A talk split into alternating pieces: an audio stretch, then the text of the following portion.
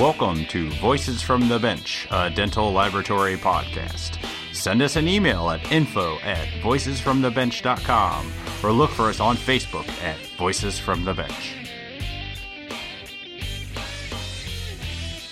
Greetings and welcome to episode 126 of Voices from the Bench. My name is Elvis. And I'm Barbara. How's everybody doing out there? Barb, can you believe that if COVID didn't happen, this weekend would be Race for the Future 7.0. Yeah, I don't know what you want me to say. I'm super bummed. I know. It super sucks. I would have been swimming now for about two months, biking now for two months. I'm already a runner. I'd be in super awesome shape, ready to roll. Contacted everybody I know in the industry and asked them for support via giving me a, a little bit of money for the foundation and looking forward to it and super psyched about the meeting. And now nothing. I've got two storms heading towards uh one heading towards Florida, one heading towards the Gulf, and they're going to merge. So it's. I heard about that. The double hurricane. How exciting! Oh yeah, it's going to change a hundred times before uh, next Tuesday, so I'm not too worried about it. Yeah, you mentioned that before. Yeah, that's how it goes. I've been living here my whole life. Just another freaking hurricane system for me. Yeah. So for the people that don't know, every year during the Chicago Triathlon, which is like one of the country's biggest triathlons, a bunch of us crazy dental people, mm-hmm. technicians, vendors, owners, managers, maybe even some dentists, I don't know, we all get together and we participate in this crazy, stupid triathlon that none of us really need to be in, but we are to raise money for the foundation. And sadly, this year we didn't get to do it. It's also the anniversary, as my wife reminded me, of breaking my collarbone today. Yay! While I was training for the triathlon two years ago, I think. So yeah. That's lots of exciting. So even though we're not doing the triathlon, Barb and I like to ask if you can check out the foundation of dental laboratory technology and give what you can. It's a great organization that does a lot with education and just help promote our industry. And even though times are tough, we're not all able to get together for the triathlon. Head over to dentallabfoundation.org and see what you can do. Thank you very much for that, Elvis. Yeah, I do not get a cut when I do that, so don't worry nothing to do with it. So, but don't worry. Hopefully, everything will get cleared up, and we're going to do Race for the Future 7.0 with an asterisk next year in 2021. Yeah, I'll be there. Yeah, you better start training now because you're going to be way out of shape by then. so, there are names in our industry that when you hear, you instantly think of cutting edge. BJ Kowalski is one of those names. He owns Roe Dental Lab a lab that's known for being early in the surgical planning, the implant restorations, and the whole digital workflow. And we catch up with BJ to hear about how he got involved with the business, some interesting things that Roe is doing to streamline production, a really cool concept about getting technicians to do chairside conversions, and really what Roe is working on now to be on the cutting edge of. And we also learn what the BJ means in his name. So join us as we chat with BJ Kowalski from Roe Dental Lab.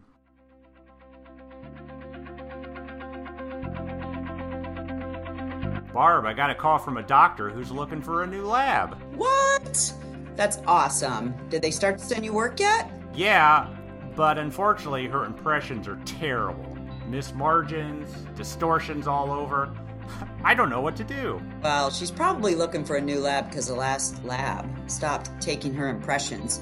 You know, bad dentists, they go from lab to lab to lab. Yeah, that's probably what she's doing. But you know, I just got this account. I don't want to lose it.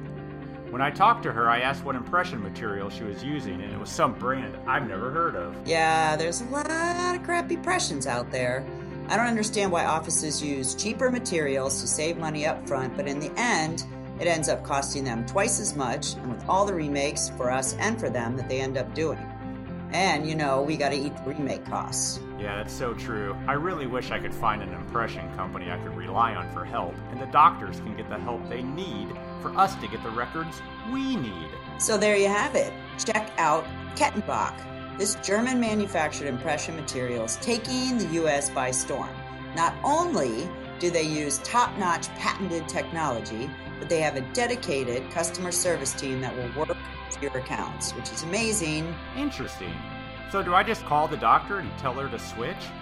you know, what if she doesn't want to? Well, you know how doctors are. Most of them are pretty open and say, hey, if I can do better, please let me know. So if I was you, I would tell her to call Kettenbach Direct, give her the number of 877 532 2123. They've actually got a $99 starter kit. They will put her in touch with a local rep, and they also have a lot of materials that labs use every day, like the Panasil Lab Putty Hard and Lab Putty Soft. They've got soft reline, they've got bite registration material, and when a lab orders, guys, listen up 25% off your first order. All you have to do is mention the code Dental Lab Podcast 25. Plus, they sell direct, so there are even more savings. Whoa, wait a minute. I've heard about that lab putty. We use it here in our lab. I didn't even realize it was made by Kettenbach. That is amazing lab putty that our technicians love. I'm going to check out kettenbach-dental.us right now and then call my new doctor. So, just hearing Elvis say it's an amazing lab putty, there you go. There's a super awesome recommendation. So, call him. Thanks for your support of the podcast, Kettenbach. Thank you.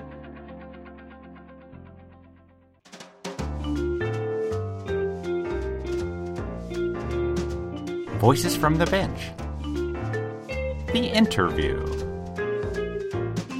We are excited to have on the podcast today a guy that I know I've seen a few times speak, and I think most people have, BJ Kowalski.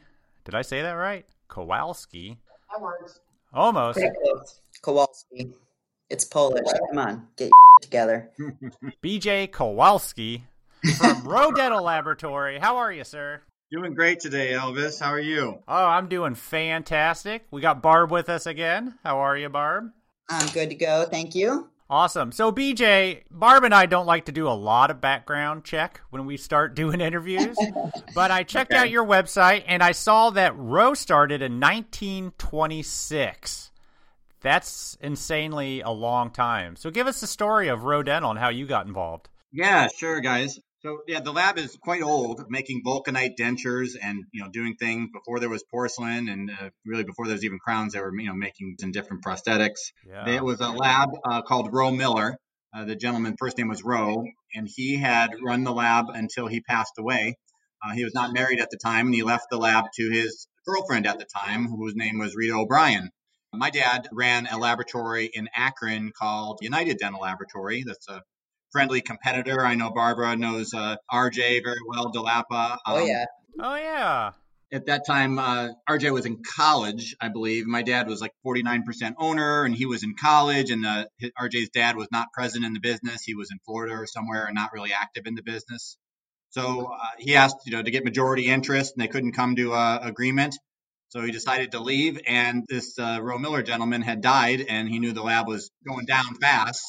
So he went in there and um, bought the lab from this uh, Rita O'Brien, which uh, proceeded to work for the company for over 50 years before she retired. She's you know passed away many years ago now, but a lovely uh, Irish woman. Hmm. That's kind of how the, the lab started. My dad ran the lab from the downtown location, moved uh, moved once over the years, bought a couple other laboratories. My dad retired pretty early. He retired before he was 60 Nice. and I purchased the lab about uh, gosh, like 16 years ago now or 17 years ago. And I took it over at that point. It was kind of a supposed to be a gradual transition, but my father was living in Florida a lot at most of the time.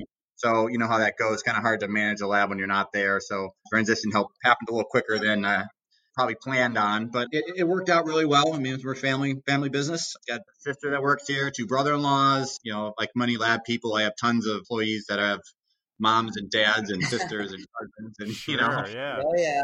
that's uh, a short history about it. So I've known you for a little bit of time, and I never knew that was a family business. So that's really cool.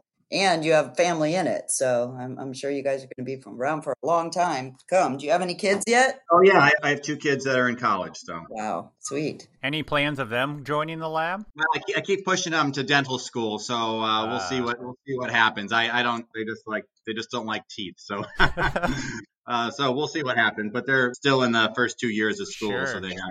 Yeah, uh, if you can't get them to work for you, get work from them. That would be smart. Yeah.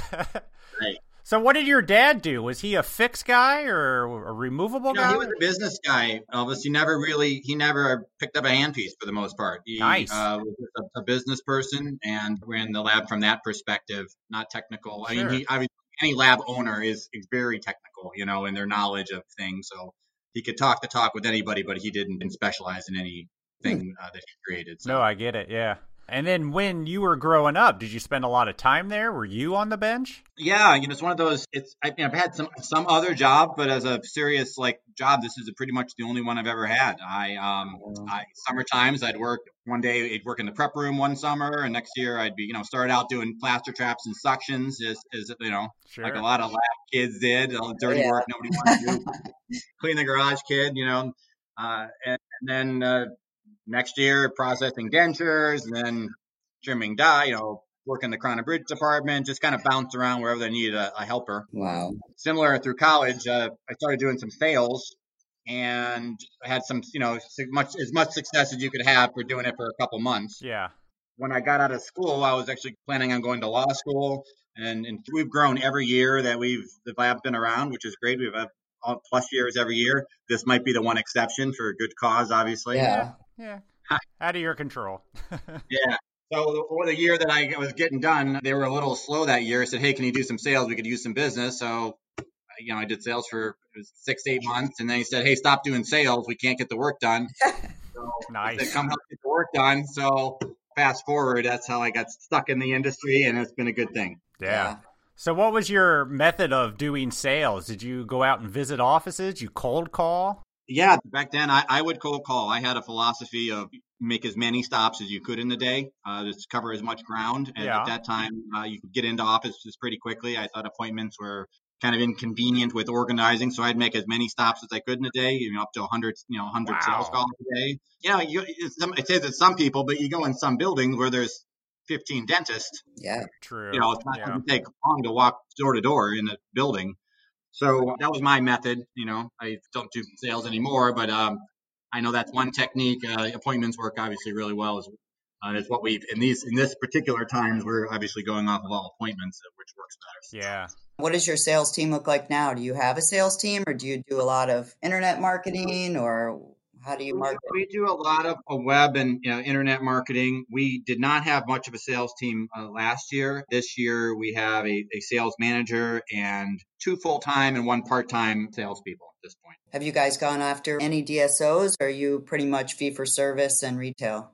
We're pretty much fee for service and retail. I think we actually got a getting a, a large contract with a DSO uh, in the next week, but for some larger larger casework, so more higher dollar cases. We kind of specialize in. So that is not our you know our strength is uh, DSOs. We have some rel relationships, but you know like you guys, we haven't like gone all in with any kind of organization, and I've been a Yeah.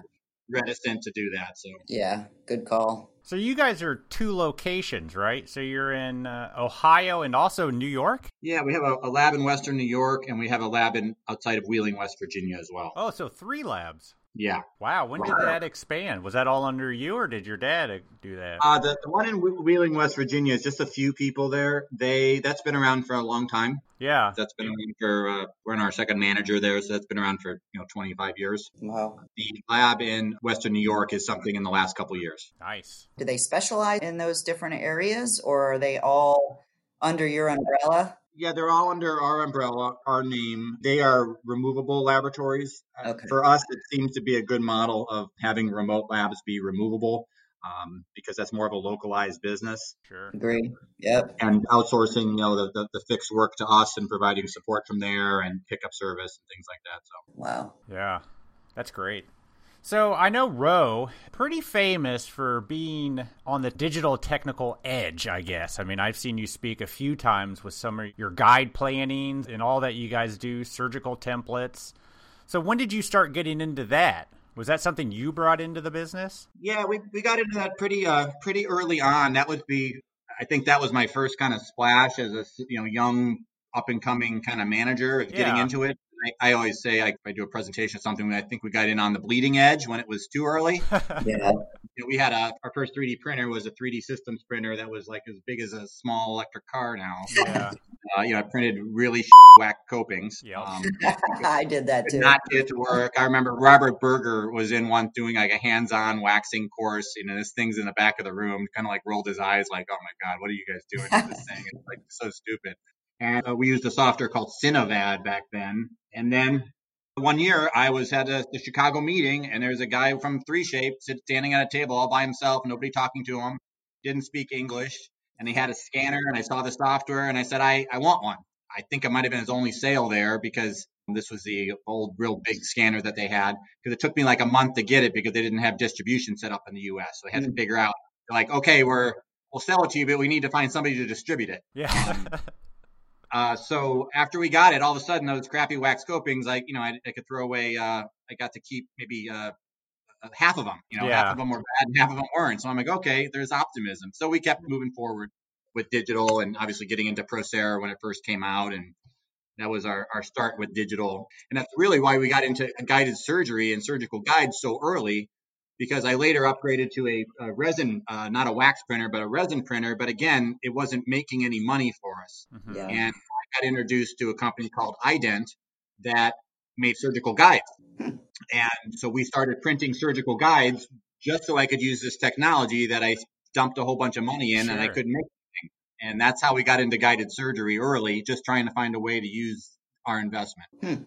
Yeah. Do you guys plan the guides? Oh yeah, yeah. We Yeah. have um, we have a, a team of people, about seven people that do all day long planning with doctors, surgical guide, you know, placement of surgeons. Yeah. So they're our planning team. They're they're not all in Ohio. They're all over the uh, in various uh, states, remote position that Oh, we have. really? Oh, wow. That's not a bad gig. Yeah. Oh, you, sit- you sit at home. Um, you know, it's a you know, they they stay pretty busy. You know, Yeah. you have a phone there. It just seems like you're here. It's uh, we have a, a bunch of remote employees now. It's working well. COVID convenient. Yeah, you know, it really worked out well with the COVID because we were really prepared because like we, we have this model working in, you know, several states. We just got more of the same equipment and just Hmm. doubled down. We kept a lot of our designers off site still, Wow. Oh, wow. Yeah. even though they live in the same town because, and I don't know if we'll ever bring them back because it just freed up some bench spaces. hmm There you go. I think I saw a video of you or several videos of you. Um, you're heavily vested in the carbon printers. Is that right? How many do you have? Uh, we have five carbon printers now. Okay. Wow. And we picked up three more over the uh, COVID to um, to kind of keep up with the PPE that we were producing. Yeah. Yeah. How did that go down for you? Tell us about that. Uh, that I think that's the video that I saw. But what did you do? So you you fabricated them, you made them. Then did you give them to the hospitals around you, or did you ship them places? Um, most of, you know, we did shields like everyone did shields, and that's what we Mhm. used the carbon for. But I was trying to find something that could be more useful and more unique. So we got into to do making uh, nasal pharyngeal swabs Yep. Wow. for offices. So we were doing them, got and through some business connections, we were able to get an order for a million swabs from the state of Ohio. Damn. So at that, at that point, I think during the whole process, I think I think I bought 40 form printers during the COVID break to Wow. help manufacture those. 40? Yeah. So in addition to the fleet that we had, so um, wow. we had already had a bunch. So at some one point we had over 60 or 70 form printers producing swabs all day long. No wonder you had everybody working at home. You needed the space.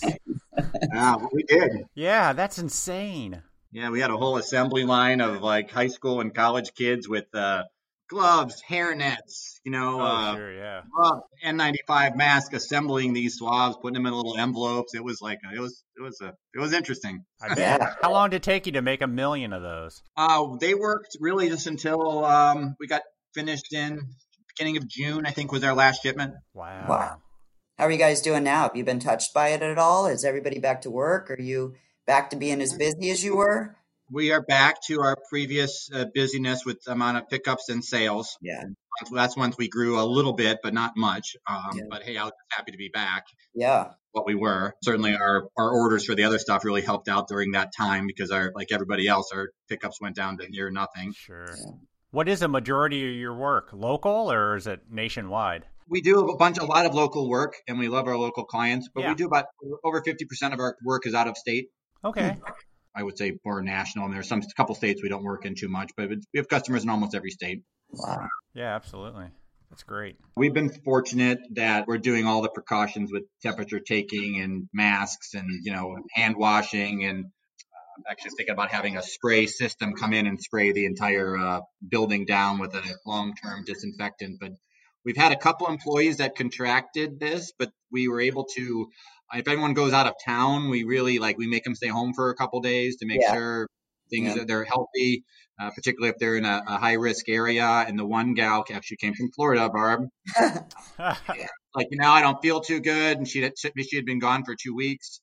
And so we had her stay home for a couple days, and we obviously made anyone get tested before they come back who had any symptoms.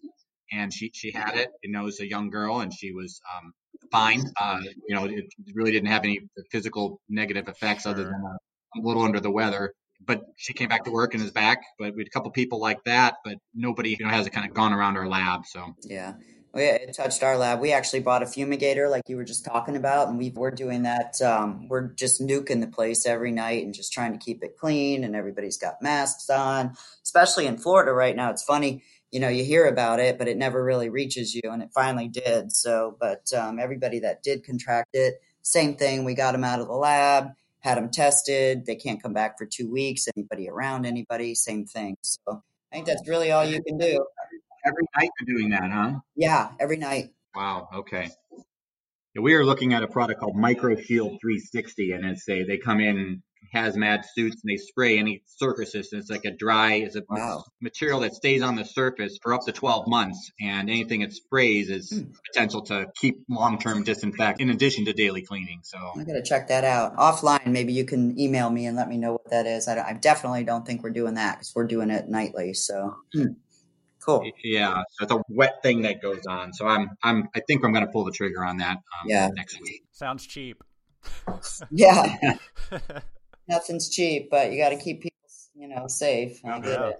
I guess what's the price of keeping your business open? Yeah. Yeah. No Especially yep. now. Now that the business is there. Yeah. When the doctors, when they were closed, you're not losing, you know, the opportunity with the doctor to move to somebody else or try another sure. lab. If you nowadays you uh, you might even long term lose those clients. Absolutely. So you guys are very heavy in implants. I, I think I have uh, Tim Stahl, who used to work for Night Dental, works for you now, or did work for you at one time. Is that? Yeah, he does. Correct. Still, such a small world. Does a great job. That's a big percentage of our work has involved uh, implant, both in crowns and, and guides and things like that. So um, that's kind of where we like to play. Yeah, tell me about that system. I don't really have it. Like, I'm thinking where you keep all of your implants in a cabinet and then they scan them in and scan them out, or they just scan them out. That, I know that that's helped you with your metrics and, you know, just keeping everything contained, but tell about it. Sure. the system is um it's from a company called Cubix, which now they've rebranded it called Zimbus for Z I M B U S, which mm-hmm. is they're Arizona, and then Los Angeles. They have two divisions. I actually went out to their facility. They're a legit company, you know, nice large staff, you know, R and D department. They're they're making things, and what they do is they make cabinets that uh, mostly control narcotic drugs in veterinarian offices, medical offices, drugs that um, you want to make sure you keep an eye on. Mm-hmm. So it's a, it's a cabinet. Oh, it stands maybe five foot tall and has maybe 25 drawers in it. You can arrange the drawers on any size you want. But we got connected with them, and uh, I got connected with them with a an implant company we were looking at doing some things with and placing uh, implants in doctors' offices on consignment. Nice. And I decided not to go down that route. But in the process, I you know found this equipment. I said, boy, this would be great for implant parts because you know in our lab we move well over a million dollars in, in parts a year. Wow, it's a huge expense, and sometimes if you don't bill for one case, that could be you know thousands of dollars in loss. On yeah. the flip side, sometimes you bill you bill too too much, and then you have bad rapport, you know, with the doctor that you're trying to yeah overcharge them, and it was just an honest mistake, and somebody pushed a you know, pushed the wrong button on a case. So yeah. So what this does is, is, basically integrates with our software system, which we use Inventrix LabTrac. Sure. We, once the parts come in, and say we have a box of ten thousand dollars worth of parts, we they come in, we put them all in the cabinet. We assign a, a cost to the parts in LabTrac. Uh, LabTrac knows what kind of margin we want, either on a dollar or percentage basis. Mm-hmm. And when we go to take the case, we punch in the numbers, uh, say I want this part. It asks what case we're assigning it to. We pick the case, and it basically uh, opens a drawer Each drawer will have little individual cabinets, like the size of a, a mouse. It pops up, open one little container in the cabinet and says, "That's your part. You can take it." So Wow. you can't take ten of the part. You can only take one of them or two of them. Sweet. So it really controls it, and it's also nice because it, we're registered with the FDA as an implant manufacturer, so it can we we really do a, a pretty tight job of maintaining our GMP system. It does an awesome job of keeping track of lot numbers. Yeah, that's what I was going to ask. Yeah, it must associate that lot number with the case. Exactly. That's pretty cool. That's always something I've always struggled with our employees with compliance over the years. Is you know, they somebody gets lazy or they're in a hurry, and I'll, I'll do it later. You just do it when the box of stuff comes in, and all your prices are right, and all your lot numbers are right, and uh, you I kind of feel warm and fuzzy that uh, we're charging the right amount and not losing money. Yeah. Yeah, we looked at that. I think we may be getting that, but I, I've uh, again, I've heard that it's a. What did you say about it? I, I think you said it, it increased your margins, or it. How did it affect the actual laboratory in terms of revenue and margin? Yeah. Sure. You know, we, we track our implant and attachment parts, you know, on our income statement as a separate entity. Mhm. And I could see after a period of time in, in the laboratory that we were, you know, meeting the margin that we wanted to, to meet and our, our revenue was going up in that area. Wow. Anytime you're integrating something new is a pain, but uh, at least with the Inventrix software, I think we got most of the, the problem solved. You know, we, we're happy with it. Cool. Yeah, it also prevents when that denture technician drops the locator metal housing, can't find it, so they go back in stock and grab another one. Right. they don't tell anybody. Right. I'm not saying that happens all the time, but I'm sure it happens. And then next thing you know, your inventory's off and you don't have one, and you're Yeah, hundred percent. And it can actually assign when you have a waste like that, they call it waste. You can actually assign it to a technician, so you can see what technician is losing screws the most Hmm. often. oh sure. Like, hey, here's a screw, no problem. You know, we treat everyone with respect here, so we can give everybody attitude. But then at the end of the month, you can go like, listen, you know, you lost 20 screws, everybody else lost one. Obviously, so, we're putting a tarp under you. That's how we're going to handle this. yeah.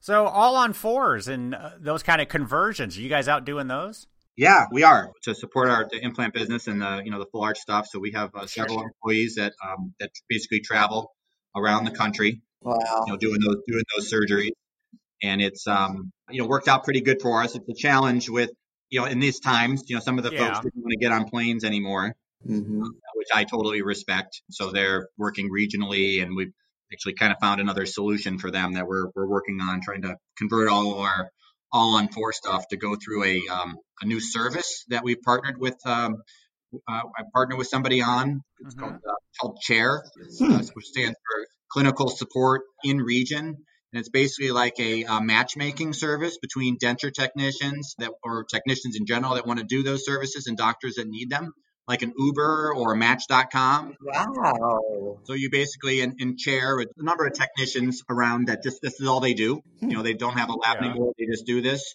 So they could sign up and say, okay, I'm available. They signed up the chair and they signed the contracts. The contracts are, are pretty stiff you know, because we we have to be very rigid about the person that comes in there cannot be advertising their own lab. They can't sell any products. They can't sell any implants or bone grafting. They're there to do a job and that's it. So there's some really Yeah. defined penalties in there. Uh, when I use chair, I don't want you know somebody in there saying, "Oh, this is my my denture could be better." You know, it's Yeah. doing a job Yeah. Sure, yeah. paid handsomely for it, probably more than they might even be charging themselves. Uh, all the logistics are taken care of. There's they use a travel service which makes sure that we can watch to make sure the flights are booked and the hotel's booked. The person's going to be getting on the plane. Um, so yeah, everything I think is, is really worked out pretty um, ingenious because I remember I was sitting having a meeting with National Dentex and talking about clinical support, which does the InSequence product, which is similar to Chrome Mhm. and they rolled their eyes like you know nobody makes money on these clinical support Hmm. visits a lot of lab owners are the ones doing the surgery Yeah. and they're out of their lab for a whole day it screws up their next day they're working the weekend because they now they're behind Yeah. they, they couldn't charge enough for that surgery but they do it because of the client and relationships but they could send somebody else to do the surgery to represent them in an extremely professional way not solicit business whatsoever not even say where they're from and they get the job done and they can make money on it could be a winning situation for everybody so that's the way uh, that's what chair does And how did you find that? He was on Tinder. No. yeah so it's, it's a new company that's that's been started it's you know based out of outside of buffalo and we kind of refine the idea working with this individual. So um, Wow. I think it's going to be the way we do all of our clinical support in the future. I think. Wow. So obviously, you require those technicians to have previous experience doing conversions, right? Yeah, absolutely. They would be vetted through reviewing and having conversations with past clientele hmm based on their, you know, some technicians, like you know who they are, you know people that know them, and you're like, okay, this person is, Yeah. they're solid, they know what they're doing. Mhm. If somebody is not known like that, then, and we don't feel good about the references, one of the chair folks would, would meet them at a surgery and observe to make sure that they're up to speed and hmm as appropriate. You know, they come in with chair branded scrubs on and they're representing that brand and, you know, their clients. So Yeah. what I'm doing is like like one of my guys, you know, say lives in uh, out of state, and I say he's in uh, he lives in Dayton, Ohio. He's not busy all the time, so when he's not busy and I don't have work for him as a lab owner, I can go onto the chair site and basically send him to one of those chair surgeries, be paid for it. So instead of paying him to sit home and do nothing for the week, he can get paid, and my, or the company can get paid to use his services Hmm. That's crazy. I love that. Because that that was a problem I was having is I have people sitting at home that I'm not keeping busy enough. You know, I'm having answering Yeah. phone calls and doing some things, but it just they had a unique set of skills and typically these you know these are technicians that are pretty well well paid technicians. They're usually experienced and savvy, Mhm. communicate and work on their feet and you know make quick decisions. So they're always more expensive, you know, team members. Oh yeah, that's for sure. So, do you provide the technician with a kit to go in to do the chair side with everything they need? Yeah, that they come with a, a rolling case. You know, that they come with a Yeah.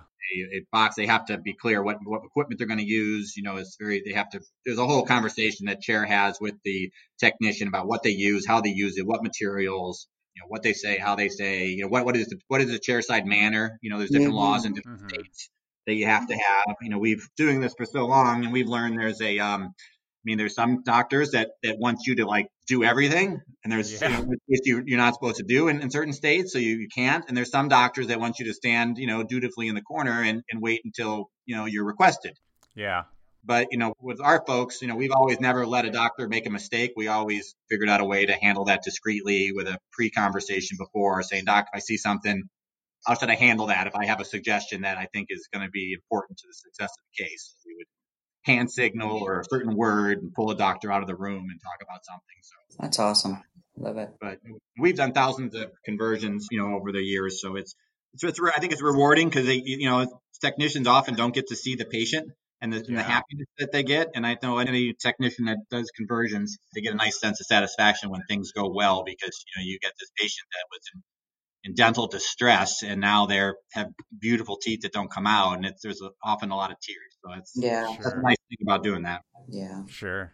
Are all the ones you do use the Chrome surgery guide? Uh, most of the ones that, that we do that, that Roe does uh, use Chrome because that's our kind of our product that we Mm-hmm. we work with a lot and and that's the way we choose to do it and recommend. We do have some people doing it freehand, but the chair group they, they can handle Chrome or in sequence or you know GoPa any kind of any system out there they can handle. Excellent. So, but the, you know, the, the technicians would need to be educated and trained on all the various differences in the protocol. In essence, the process is the same, but there are some nuances that one needs to be familiar with. Sure. So, talk to us about how you got started with the Chrome. I believe I met the gentleman that came up with Chrome in Chicago, and it was a quite interesting. But you're not the only lab that does it, are you? No, that, that's correct. Yeah. We kind of started with Chrome. It was a different version back then. It was a, a plastic surgical guide, and I met the gentleman Jay that we were having uh, doing a lot of surgical guides. We met. We started meeting on some uh,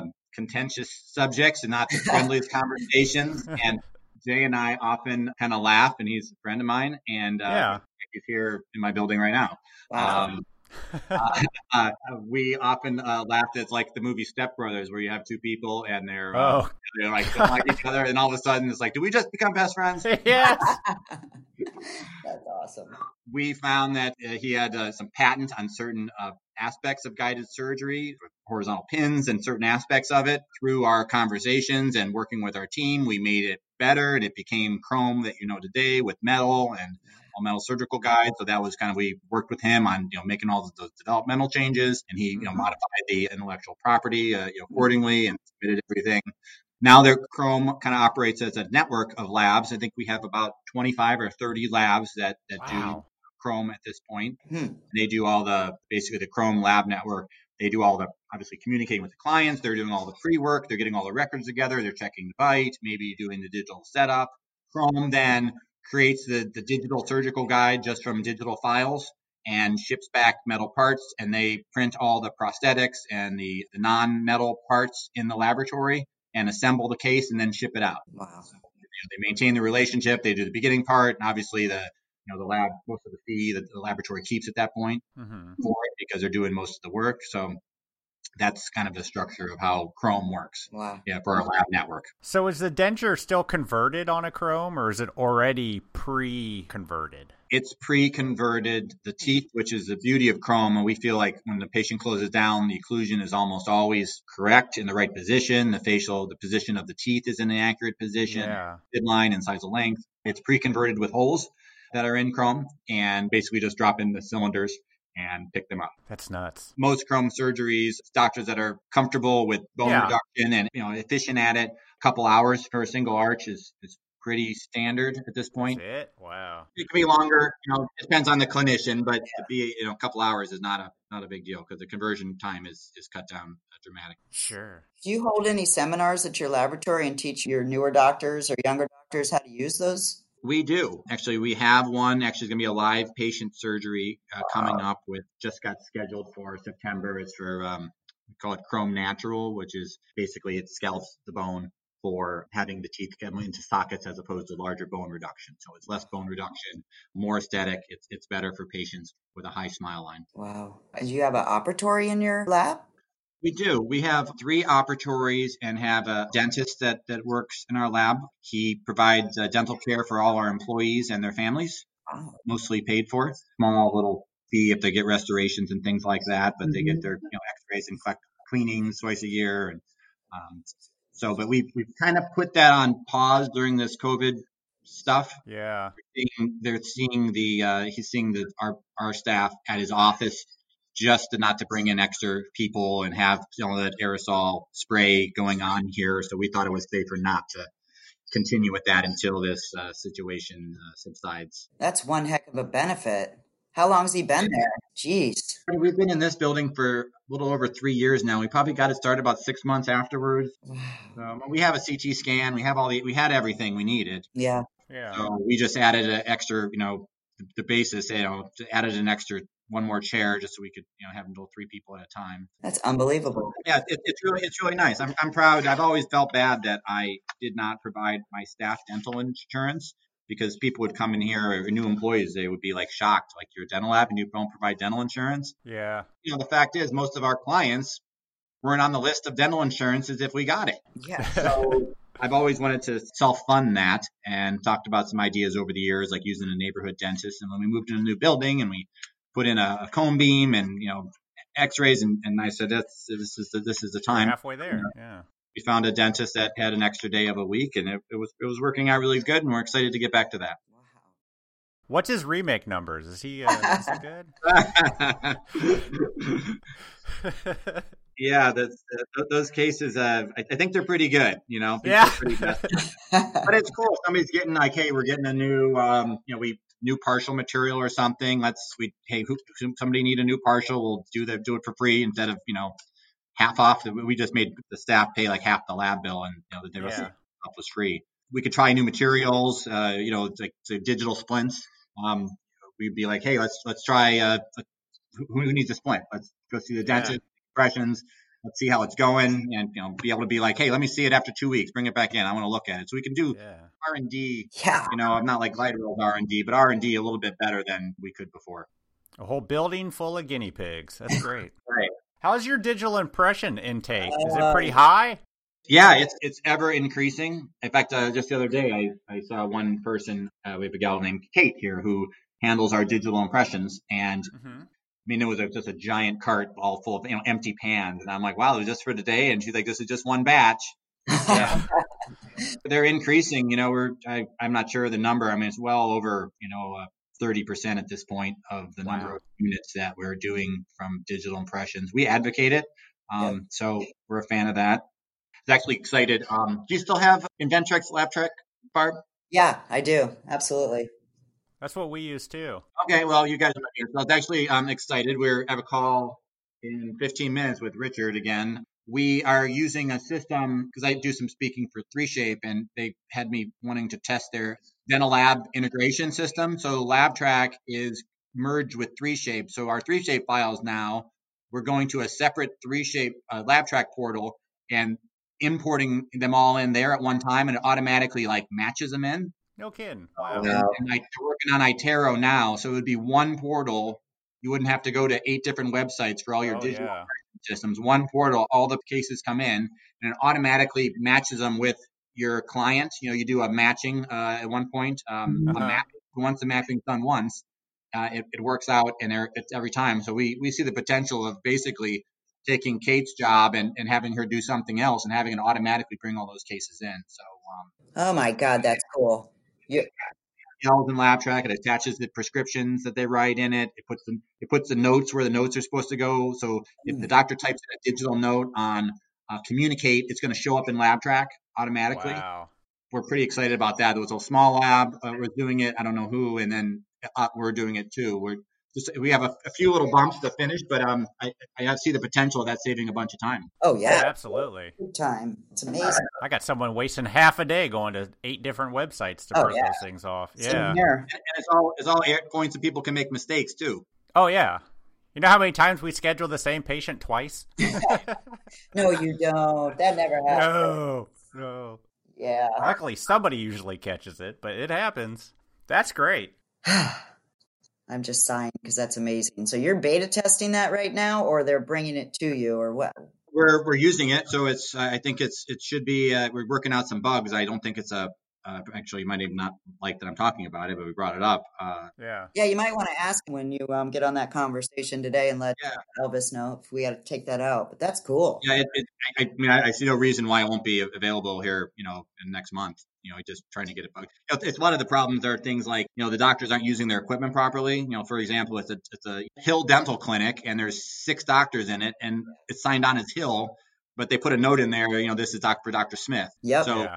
When that case comes in, you got to manually like say, okay, which doctor is it? So if the if the doctors did it properly, and that's why we're talking to 3Shape about maybe making the TRIOS a little more intuitive. Like every time there's a case, it confirms what doctor it is, Mm. Wow. as opposed to just signing on once for the day and have more of a login, a whole kind of a you have to restart the system, so to speak. So Yeah. little things like that that are more procedural than actual the technology. It's just how doctors are using it. So. Yeah, that's going to be nice. Yeah. Have you traveled at all, or are you pretty much home base lately? Because I know you do a lot. Yeah, Of No, Seems- I no, I mean, I don't, I don't know about, about you guys, but it seems like I mean, everything came to a standstill. I, Yeah. I don't even know. I mean, I think it's still the Chicago meeting, still kind of up in the air at this point It is. Yeah. Yep. to see what happens. So I know that digital dental meeting um, when's gone online. So Yep. It's crazy. I gotta be honest, I miss the traveling. So do I.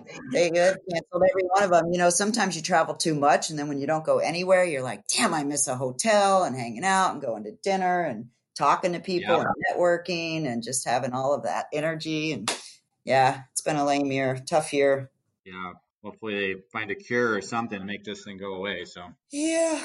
So what's next on the horizon for Roe? Yeah, we're, we're um, you know definitely um, moving really forward with digital dentures, and that's why we got the the five carbons now, so we can really move forward with that, and even on our satellite locations. Um, I think that's a, a real a winner for. I think it's a real winner for for patients because I think patients are going to get you know. Let's be honest with most most denture patients are you know they're all dentures are kind of economy dentures because if they weren't, they would probably have you know have a whole bunch of crowns in their mouth and endos and implants and you know all on X's. So you know, majority of dentures done in the country are are for people that you know, uh, you know some had physical problems. A lot of them um, just didn't have the money to pay take care of their teeth in their lifetime. Yep. Um, Yeah. I think it's going to get a lot of people a much higher quality denture and uh, at, a, at a much lower cost and much faster. So I'm very excited about the possibility of those. Sweet. I think we're flipping our, our splints over to digital here uh, right now. Uh, we weren't we were super happy with some of the other materials on the market, like KeySplint and some others, but the FormLab hmm material that came out, I've been super happy with that. It's crystal clear, hard. You can add acrylic to it. You know, it doesn't doesn't wear excessively. So in our trials here with with people, I'm excited about that one. Cool. Nice. That, that'll be a big change in our removable department. Changing, you know, you know, we, we use SLM for our partials, so um, that pretty much changes the main three product lines over. So, what about gold crowns? You do a lot of gold crowns. We do some, Elvis, but it's not too yeah. much. You know, not too much. Yeah, it's definitely going down and down. So. Oh yeah, yeah, sure. Same here. We don't do very many at all. I mean, if there's so many other options, we were talking to somebody last week about it, and there's still a fair amount in the United States being produced, but uh, not by us. I mean, upper second molar. I mean, I yeah. all, all, of us would say, yeah, what's better than that, right? I mean, yeah. it's, it's a yeah. great crown, but the cost, you know, it's just the, the cost to get it done. It's a, it's an expensive option for most most doctors. So. Sure. What about temporaries? You know, everyone's talking about the printed temporaries that are out. Are you guys getting into that? Yeah, well, we, or have you already done yeah, it? We, You're probably going to tell me you did it ten years. Yeah, ago. we've been printing all of our, our temporaries and, and, milling a lot of them, like all the, the chrome temporaries. We we mill them, although the printing can work. I'm a little about mm-hmm. strength. You know, if somebody's paying you know twenty five thousand dollars for a, an arch of teeth and they don't want their provisional breaking, We've had a long track record of success of, of milling them and then withstanding the healing period. Yeah. We're playing around with some printing, but I'm we're gonna we're doing it with some clients to see how things are going. But I'm gonna more expensive temporaries. We're still mill them because I think we, we definitely get better aesthetics, and I, I feel that they're stronger. Yeah. But uh, yeah. it's gonna change, you know, pretty quickly. I mean, if you look at the uh, you know the carbon material, if you actually look at the MSDS sheets and the, the instructions between their Trian material, uh, which is white, and the, and the, the base, uh, it's the same material. You know, hmm. it's it's just different color. Mm-hmm. So um, uh, there's no real physical differences. So I, I'm optimistic that everything will be printed in the near future. Sure. Same here. I mean, that's that's where it's all going. Yeah. I mean, what's what's left? The printed zirconia crown, right? Yeah, that's on the horizon. I think. Oh yeah. I imagine you do a fair amount of zirconia. Yep, that's like like everybody else. That's their main bread and butter product for uh, that and, and full arch cases as well. So yep. Yeah, which zirconia brand do you guys use? Uh, we're currently using the Argen brand. Yep. Yeah. Yeah. Yeah, that's what we use here. It's good stuff. Multi-layered, uh, translucent stuff. So yeah, we have a good good rapport with them. So yeah, I give them a lot of credit. I mean, you talk about Gold Crown, it, it popped into my head when you mentioned that. But you know, talk about pivoting. I mean, they were an oh yeah all in, sure. and you know they you know and Anton you know saw the the writing on the wall ten years ago or whatever five years ago and and uh, started pivoting their business and they've done a very successful job of you know using their resources in a different way and I think that's a good lesson for labs and everybody to learn of how to make sure you you stay relevant and don't become the next you know Xerox type company or Polaroid rather. Yeah, for sure. Well said. Agreed. Absolutely. So I know you were on the CalLab board. so when did you get involved with CalLab? What made you want to get on the board? I've been going to CalLab since I was in high school. I, I probably I don't think I've missed a meeting one year ever. Probably 30 years I've, I've, attended every meeting. Wow. I've been to. Certainly when I got out of college, I haven't not missed a CalLab meeting. I've always been there. Um, wow. One of the ex board members, Daniela Hendrickson, uh, you know, mm-hmm friend of mine, and she was in Columbus, and said, "Hey, I'm going to be stepping down. Would you be considering, um, you know, coming in?" And I, I said, "Yeah, I mean, maybe I would. I mean, I'm, I'm, at the meeting all the time. I'd love to help with the content. I've seen the evolution of the of it. Uh, there's good people on the board, such as Barbara. Yep. And um, so I, I, you know, accepted the invitation to to help get good content for the group. And um, sure, I'm uh, hopeful that we're going to have a meeting this year in Chicago. I think we everybody yeah. on board is very energized uh, to to create the best uh, meeting they can. And to really take CalLab to new levels. Yep. You know, for example, um, you know, I just watched with my staff one of the, uh, the, you know, the videos that we we put all the videos for members online mm-hmm. watch them after the fact, which was a great video on core values. And I just watched it with some of our management team or watching it every Tuesday, breaking it down in half hour segments. But things like that, I think the CalLab board is really going to try to push forward and make it even more so the best meeting in dentistry. Yeah, I'm all for putting the meeting on. I'm one of those people that's a positive advocate for keeping things, you know, normal and having meetings. I super hope that uh, Lab goes on NADL so far, where visions meetings ago, but um, you know, I just don't want to see everything get taken away from us next year. Also, what, what's the word I want to use? Canceled.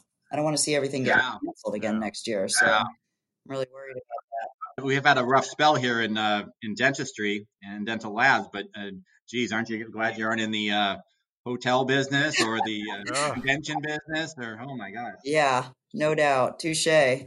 I think we're super Yeah. grateful. My dad always told me people will always need teeth.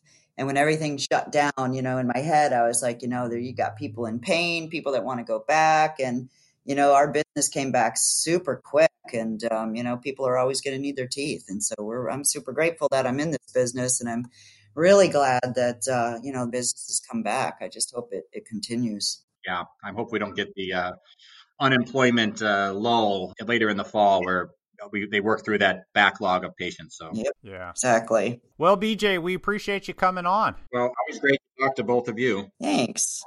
Awesome. Hey, I got to ask, curious, what's the BJ stand for? Oh, Bruce Jeffrey. Bruce Jeffrey. Never would have thought. I, yeah, everyone always thinks Brian James or something else. My dad was Yeah. Bruce. So ever since I could talk, people were calling me BJ. So. Aw.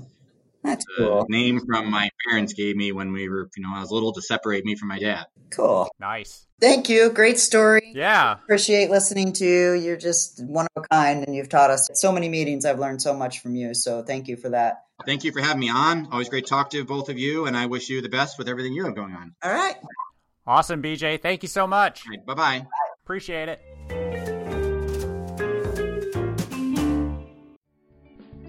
Dental Services Group is proud to support the National Board of Certification in Dental Technology and proudly promote certification for dental technicians throughout their national network of laboratories. The CDT designation sets certified dental technicians apart from others in the field demonstrating a mastery of knowledge and applied skills in the art of dentistry. Certification also raises the standards of dental health through education in all aspects of dental technology. At Dental Services Group, they believe dentistry plays a significant role in the healthcare ecosystem and is committed to providing solutions to benefit the overall health and well being of the patient. Visit NBCCERT to learn more about becoming a CDT And dentalservices.net to learn more about how DSG supports the dental community. And they support our podcast. So thank you, DSG. Big thanks to BJ for coming on our podcast. Nice thing about BJ, if you've ever seen him on stage, is that he shares a ton of information with our industry. I've seen him at Cal Lab. I've seen him, well, I see him at Visions. I saw him speak at Visions. I see him at Cal Lab. Amazing. And he's super smart and he's got a lot to share.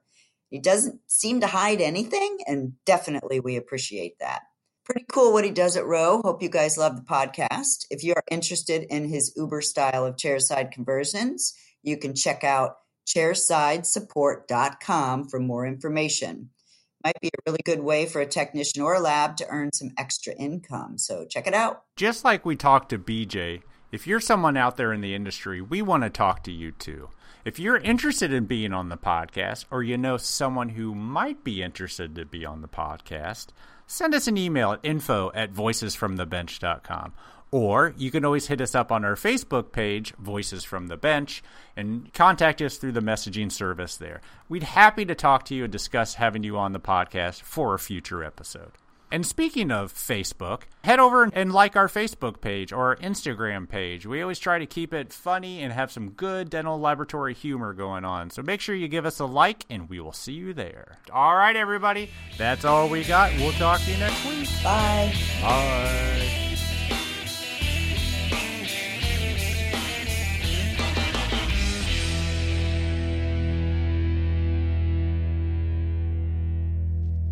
All we have. Cool beans.